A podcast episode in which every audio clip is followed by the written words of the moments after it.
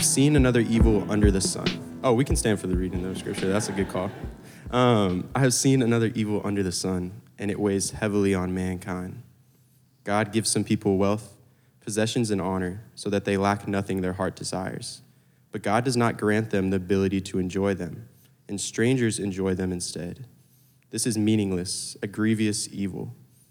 A man may have a hundred children and live many years, yet no matter how long he lives, if he cannot enjoy his prosperity and does not receive proper burial, I say that his stillborn child is better off than he. It comes without meaning, it departs in darkness, and in darkness its name is shrouded. Though it never saw the sun or knew anything, it has more rest than does that man, even if he lives a thousand years twice over but fails to enjoy his prosperity. Do not all go to the same place? Everyone's toil is for their mouth, yet their appetite is never satisfied. What advantage has the wise over fools? What do the poor gain by knowing how to conduct themselves before others?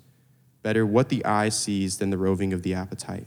This too is meaningless, a chasing after the wind.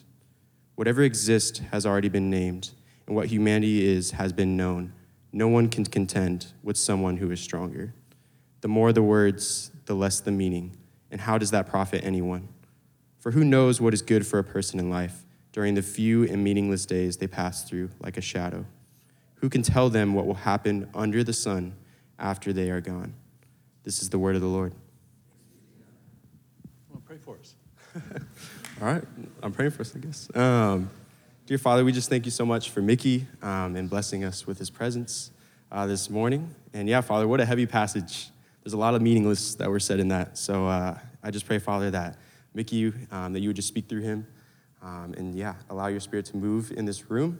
Um, I pray for those that this might be their first, second time at church, Father, that you would seek and find ways to speak to them as well and pursue their hearts as you've already been doing. Um, and for those that have been here a thousand times, God, I pray that you would speak a new word upon us as well. Um, so, your name I pray. Amen. Thank you. Hey, good morning. Hey, with a name like Mickey, just so you know this, I can formally declare this is the happiest place on earth. So uh, uh, it is such an honor to be with you. Uh, let me just share during worship, I, golly, my estrogen levels are so high right now. Uh, I was just taken with emotion how beautiful uh, the bride of Christ is here.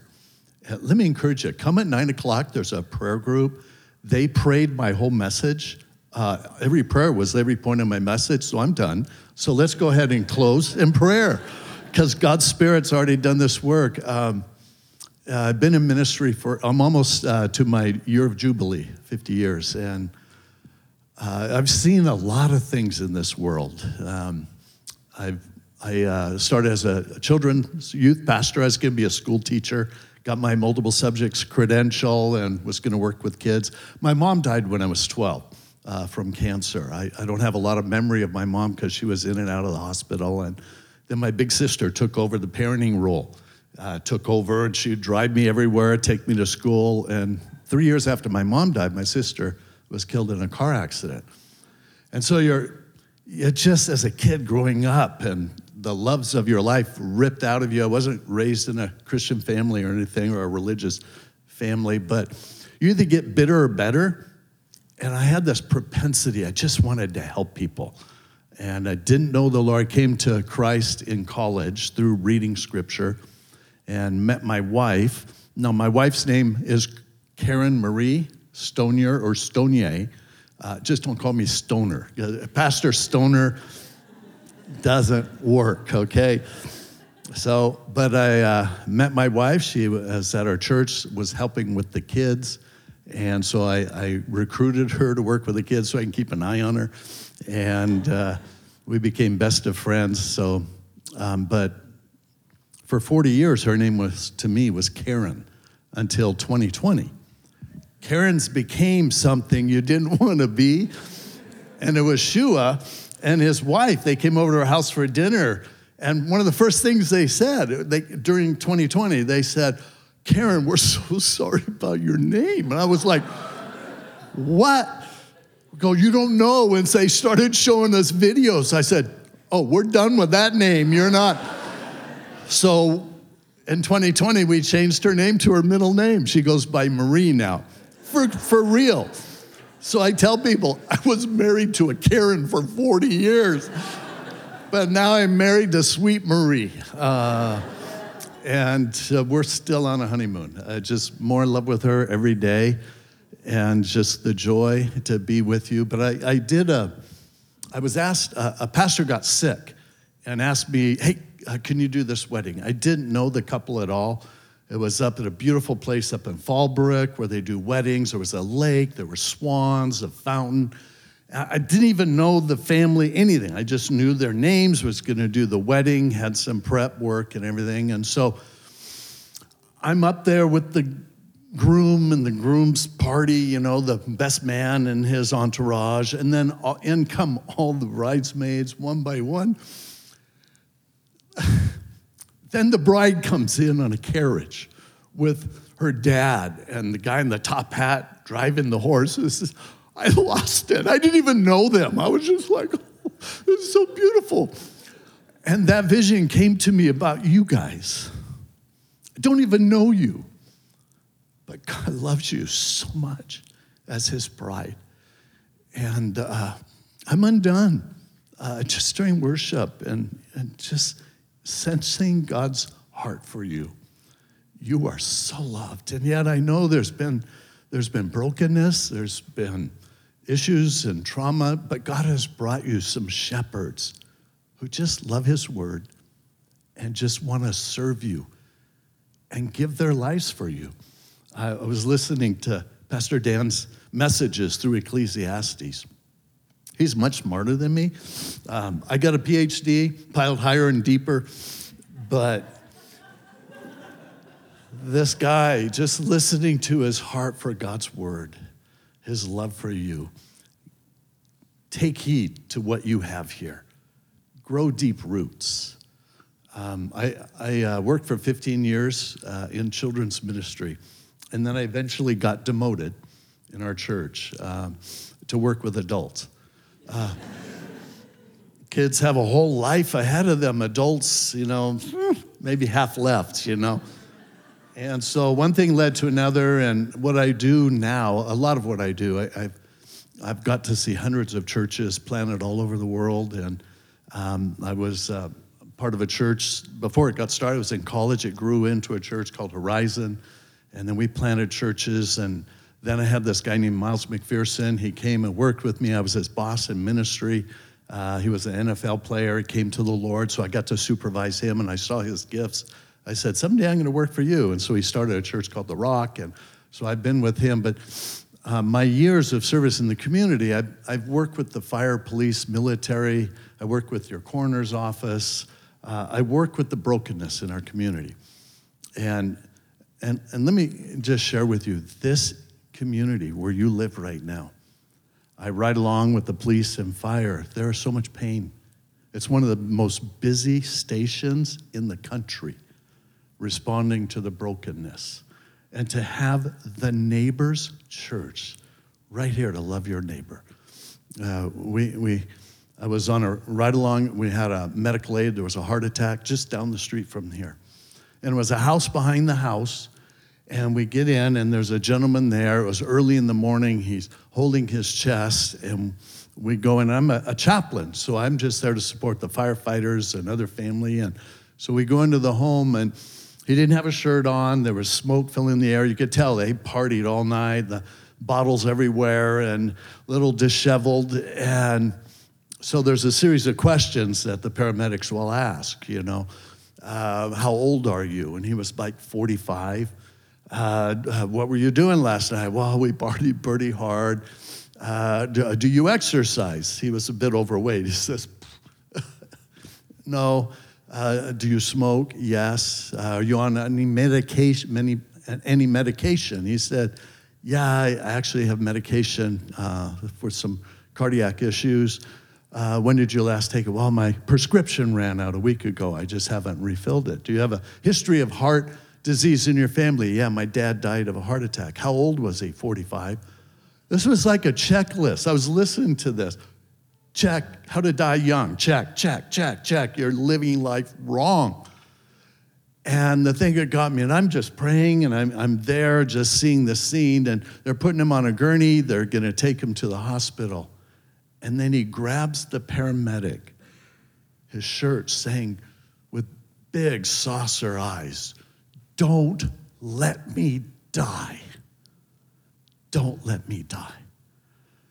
And I'm thinking, gosh, he's lived a whole life headed in one direction. And now the consequences of those choices are just crushing his heart and desperately asking for help. That's this community. That's this city. That's our country. That's the book of Ecclesiastes. Um, your pastor, two weeks ago, he taught on chapter five about wealth and mammon. And I love how he brought out some of your core values about stewardship, simplicity, core values, generosity. It's a course of how to align your life. Well, here in chapter six, which happens, they gave me the most important chapter in the whole Bible. Did you know that? Ecclesiastes chapter 6 today is the most important chapter of the Bible. Do you know why? It's because we're studying it today. so it becomes the most important chapter for right now. But three times in this passage, he identifies at the core, the core of how people live and, and where they go in life and the many distractions. Kohelet, uh, how do you say his name? Kohelet. Uh, the preacher, the teacher. He is uh, the son of David. He's a leader. And the whole book of Ecclesiastes is warning, he says in chapter 12, my son. He's warning the young, please don't make the same mistake I made. Please listen to me. In fact, in chapter 11, let me read it to you. He says, You who are young, be happy while you're young. Let your heart give you joy in the days of your youth. Follow the ways of your heart and whatever your eyes see, but know that for all these things, God will bring you into judgment. So then, banish anxiety from your heart, cast off troubles from your body for youth and vigor are, are meaningless, vanity. Don't miss this, he says. And, and then in chapter 12, of course, uh, the conclusion of the whole matter, he says, My son, please hear my heart. Now, if I could give you my heart, you're loved. God has such great things He has for you in this community within this family, within your life. He has a calling on so many of all of your lives to represent Him. The mission for you to go to the, the, um, the foundations class, for you to become more like Jesus. This city desperately needs you. Desperate. I, everywhere. I just got back from Florida. Um, I'm sent all over the country to train first responders, firefighters, police, lifeguards on mental health in one shift, they see so much tragedy, more than any of you will see in an entire lifetime. And yet, how, what do you do with that? And so I have in my, my degrees in psychology, but it, it's helping people deal with the exposure to trauma. Now, what do you do with that? How, how do you organize this? What, what do you do? Because many first responders, cycle down. They start drinking too much. They, they rage on their family. They go through relationship after relationship and finish their career a wreck. And it's a, it's a problem in our country. Suicides of first responders far outnumbers line of duty deaths. And yet they've never done. Think of this if a 747 plane jet crashed every year with 300 passengers, what would they do? They would ground it. This is unsafe. Well, every year, over 350 firefighters, police officers take their life. You would think, okay, we have a problem. Well, what did they need? It's right here in chapter 6. And so let me have you grab hold to three things and we'll be done early, okay? Hopefully, I promise. I, I just got back from Florida. I just taught for 24 hours, three days for eight hours a day for first responders on self care, mental health. I can go on for a long time. But Shua warned me, uh, no, we, we, we fit it down to at least three hours. So I'll, I'm going to cut that in half, okay? We'll only be together for 90 minutes. Just kidding, just kidding. Listen to this. Three times in, in verse three, he said, uh, if he cannot enjoy his prosperity and does not receive a proper burial. Uh, the writer is warning hey, God has meant for you to understand the essence, the purpose, the meaning, significance of life, that you would enjoy the goodness of God and, and have a legacy. A proper burial is in, in the sense of a, a legacy, how you live your life. People will look and say, that's how you're supposed to live. This is how you're to set the course of your life. And then in a, again, he in uh, verse seven he says, "Everyone's toil is for their mouth, yet their appetite is never satisfied." That word appetite in different versions can be translated your inner self, your core self, your soul, not in the spiritual sense, your passions. And, and when you live apart from God's design and purpose, you're, you're, you're missing your passions and appetite are never satisfied. People think it's having more, doing this, travel, uh, relationships will satisfy me. And yet, at the conclusion that he writes is no, it's this relationship with God. Uh, it's fulfilling the significance. Now, John Maxwell, he's an author. We went to school together back in the day when he was in his graduate studies. Uh, he's an author, he teaches on leadership. And uh, he says, significance grows out of knowing your sense of purpose. Let me ask you this Do you have a sense to know your why? What's your why? Why are you here?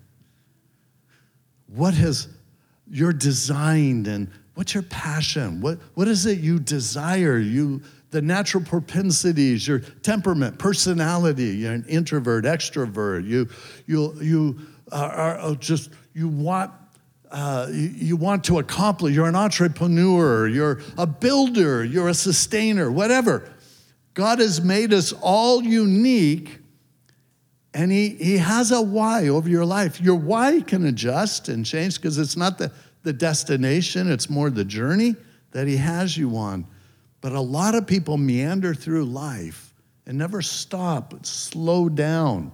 Uh, the stewardship, the simplicity, the generosity that's core to this community to just sense do you know your why? I have a sense that's probably why you have them come to your class. This is our purpose, this is your purpose. You see, knowing your purpose, let me tell you this your purpose is to glorify God and to enjoy Him forever. To enjoy. He, he says that, you know, people, people fail to enjoy the gifts that God has given them. Well, uh, John Piper, he twists that Westminster Confession of Faith the number one question what's your purpose? To glorify God and to enjoy Him forever? He says, now really it should be to glorify God by enjoying Him forever. You know, when I, um, I used to, my life's busy and I, responsibilities, and I loved COVID. Let me, forgive me for that. COVID, 75% of people through COVID either grew and thought, wow, this was a great couple of years, or at least maintained. 25%, that was a rough season. Now, if you're an extrovert, You have young children that were supposed to be in school. You got really sick or had loved ones that, that got really sick or lost a loved one. It was a horrible time. For me, my life slowed down. Uh, it was the freeways were empty. Uh, my schedule slowed down. And it was like, oh, Lord, there you are. And my wife and I had, you know, I'd come home some days uh, from work, or she comes home, and one of us, we, I'm talking on the phone, hey, honey. Um, and then I go over to the computer, start answering some more emails and finishing up the day's work. We're just kind of, how was your day? And the Lord's slowed us down. So now we have a commitment. Uh, and let me encourage you every day when you come home, whoever you're with, walk in the door, make sure the phone's off, and just pause. If you're in a relationship, just hug one another first 20 seconds. There's a hormone change. Cortisol is replaced by oxytocin. And there's pleasure hormones. I call them happy hormones uh, dopamine, serotonin, endorphins, oxytocin. You just slow and hold. Hey, how was your day? Now, if you're not in a relationship, brother, sister, mom, dad, uh, boyfriend, uh, uh, fiance, your spouse, if you have a dog, walk in the door, slow down. Your dog is so excited to see you. Just hug your dog, show him or her some love. Now, if you have a cat, forget about it. Uh, there's no sense. So, hey, number one, know your purpose. Here, the writer is just slow down. You have a legacy. Enjoy the goodness of what God has brought into your life. Me, I, I have this old, tattered, um, kind of looks like a Bible, doesn't it? Um, years ago, my, as I mentioned, my mom died when I was young. And years and years ago, my, my kids were young, and we went up to see my parents. I grew up in Hermosa Beach, up in LA County. And uh, my uh, stepmom was there. My dad was after Easter, actually, this time of year. And my stepmom said, Hey, there's this old dresser we're going to throw out. It's in the garage. Would you take out whatever you want? Because we're going to throw everything away. So I was going through this drawer because my dad was a collector. He would hang on to everything. And so I was going through, there was these pictures, everything. I emptied the drawers, put them in a box, now it's in my garage. Uh, but in there was this book. I'd never seen it before. And I thought immediately, it's a Bible. Oh, oh my goodness. I open it up, and it was a diary. And it was my mom's diary. Didn't know this existed when she was a teenager 16, 17, and 18. And I started reading the passages. I got to know my mom. Uh, she was a little boy crazy. Uh, she loved her daddy. Her and her dad went on dates, and they went to the theater, and I got to hear her story. I learned of her faith, her love for God. I got to learn about her, her history, and what she believed in. And uh, I was just reading through this, and and then I I realized, gosh, you know the Bible. The Bible is God's diary. It's what He wants us to know about Him. It's His history. It's His thoughts. It's what He would want you to know about Him. And I started to read the Bible differently because it's not just a textbook, it's just not a religious book, it's an intimate relationship that God has with us. And it's there that you learn more and more of your purpose. I'm going to, you know, my, uh, when you read through Proverbs, you're going to notice a theme. Solomon writing most of the Proverbs, and from his dad, David. Uh, actually, you can do a little homework on your own. David, on, in Second Samuel 23, you can write this down, 2 Samuel 23. The first, it says, These are the last words of David. Do you know how I know they're the last words of David? Because the Bible says, these are the last words of David. So there's a editor putting a commentary, and then David, uh, in, in verses two through seven or so, he, he's reflecting to his son, and he says, He who rules must be just, righteous. But he says, But it was not so in my life. But God was gracious. Yet God was gracious. God still blessed. God still fulfilled, even through my failures. Uh, God was good. And, and so in my, my family, we, my wife and I, I wanted kids, she wanted kids.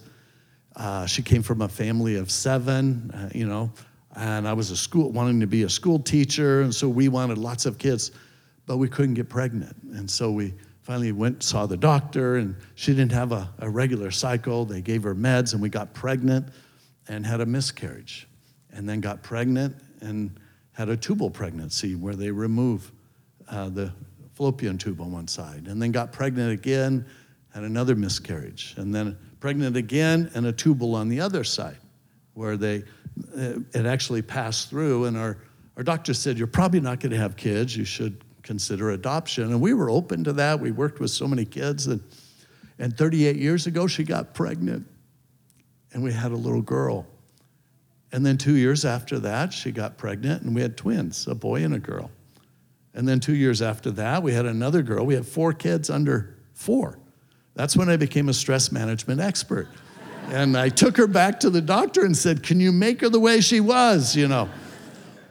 Well, we learned over the years, um, you know, I, I've always wanted my kids to know, and they all love the Lord. They're all local. We're a real close family. But when each of my kids, my daughters turned 16, we have this place, I won't, well, at the La Valencia Hotel in La Jolla. There's a balcony there.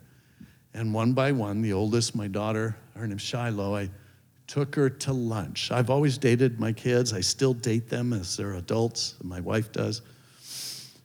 Uh, I, I took her out to lunch, and just her and me.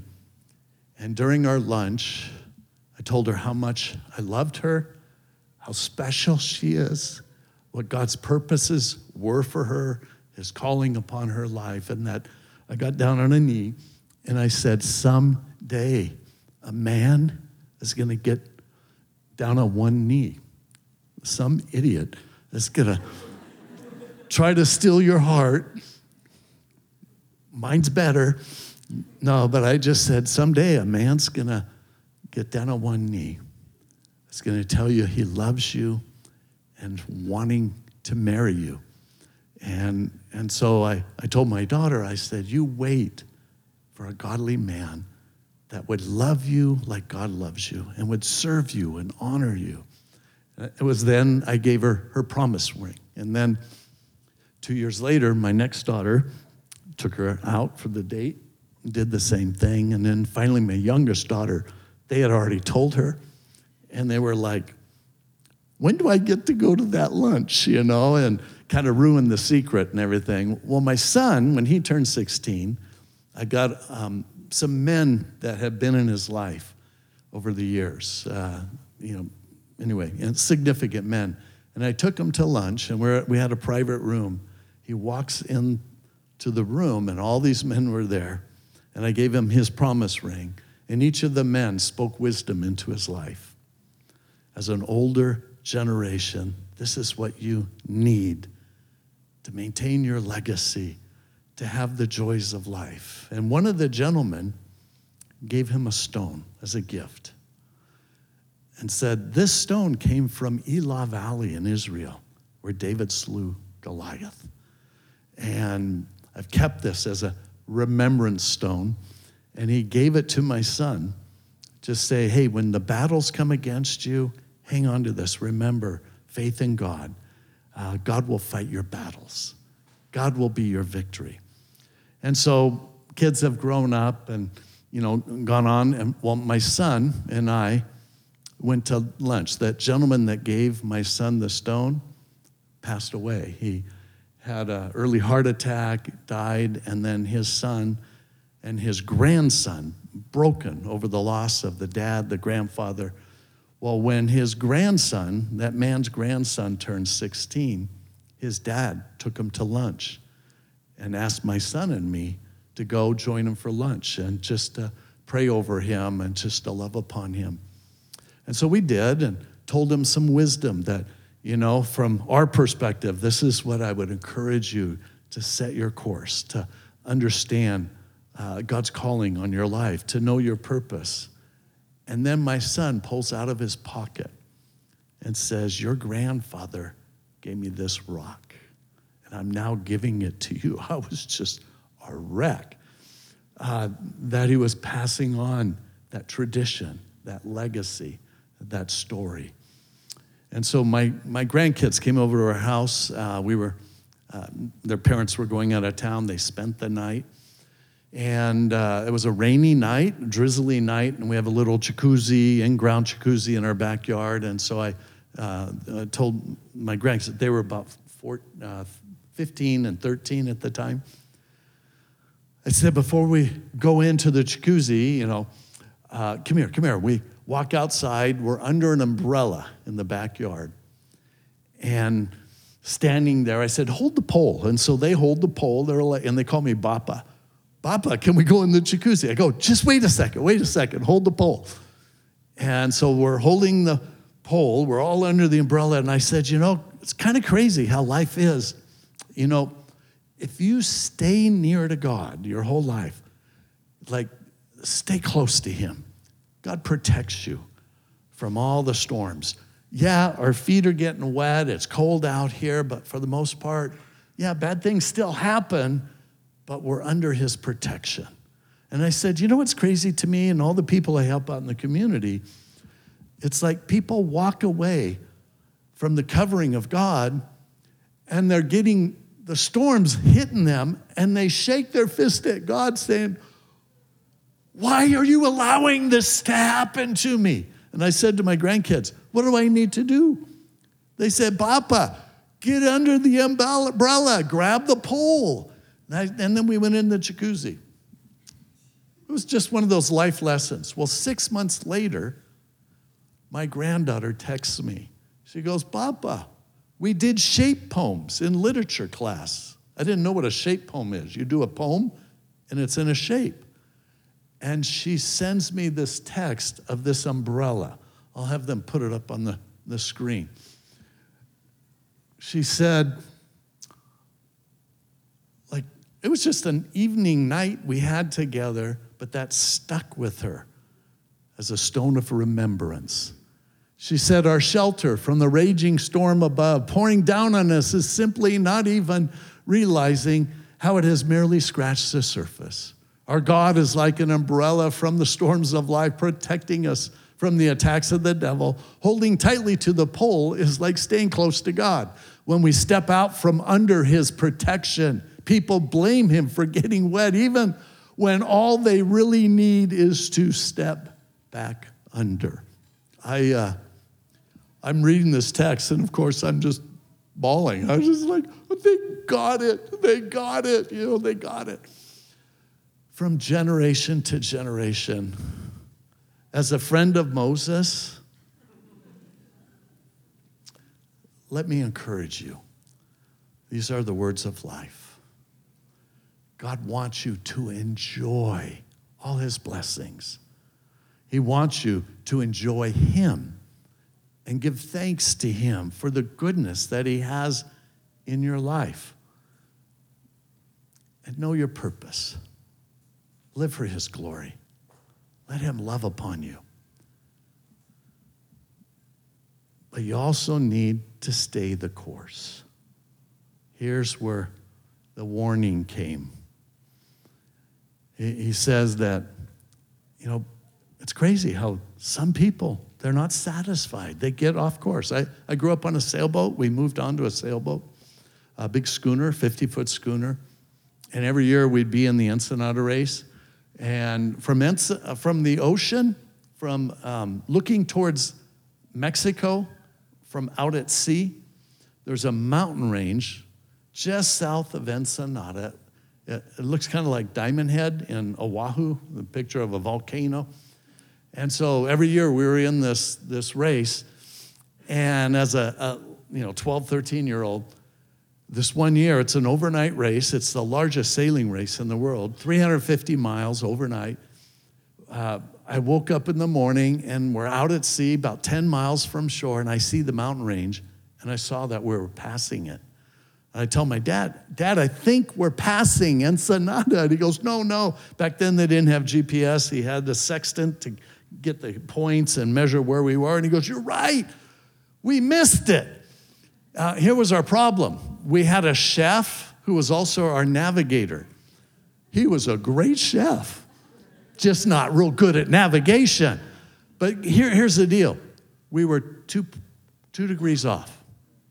That was it. Two degrees, 360 degrees. Two degrees off is not a big deal.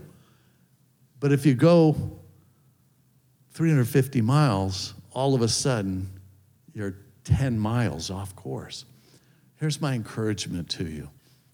This is the encouragement that our writer is appealing to the young. Fear God, keep his commandments, for this is all. But then he qualifies and says what it means to fear God. Because someday, he says, you will give an account to him. And here's the beauty of God's word the fear of God. We sometimes think it, okay, it's to have awe and respect. Um, no, it, the, the definition of the fear of God is the conclusion of Ecclesiastes. Here's the fear of God He says, to know that you're accountable to a God who loves you, He is with you always. To those in faith, we see the fear of God translates into his love, his providence. He's with us. To those apart from faith, the fear of God becomes the judgment, accountability. Every secret, every secret, uh, secret will be revealed. And so know your purpose, uphold your priorities, and then live within God's presence. In his presence, the scripture says, is fullness of joy. At his right hand are pleasures forevermore. And so, as a, a grandpa, let me give you some wisdom. God's promises are true. All his stories, his blessings, they're true. But you have to bring yourself under that favor of the Lord. And you have this here. This is a huge umbrella. Stay close to one another, grab tightly. Don't get off course, as Qoheleth did. Stay the course, knowing his favor is upon you.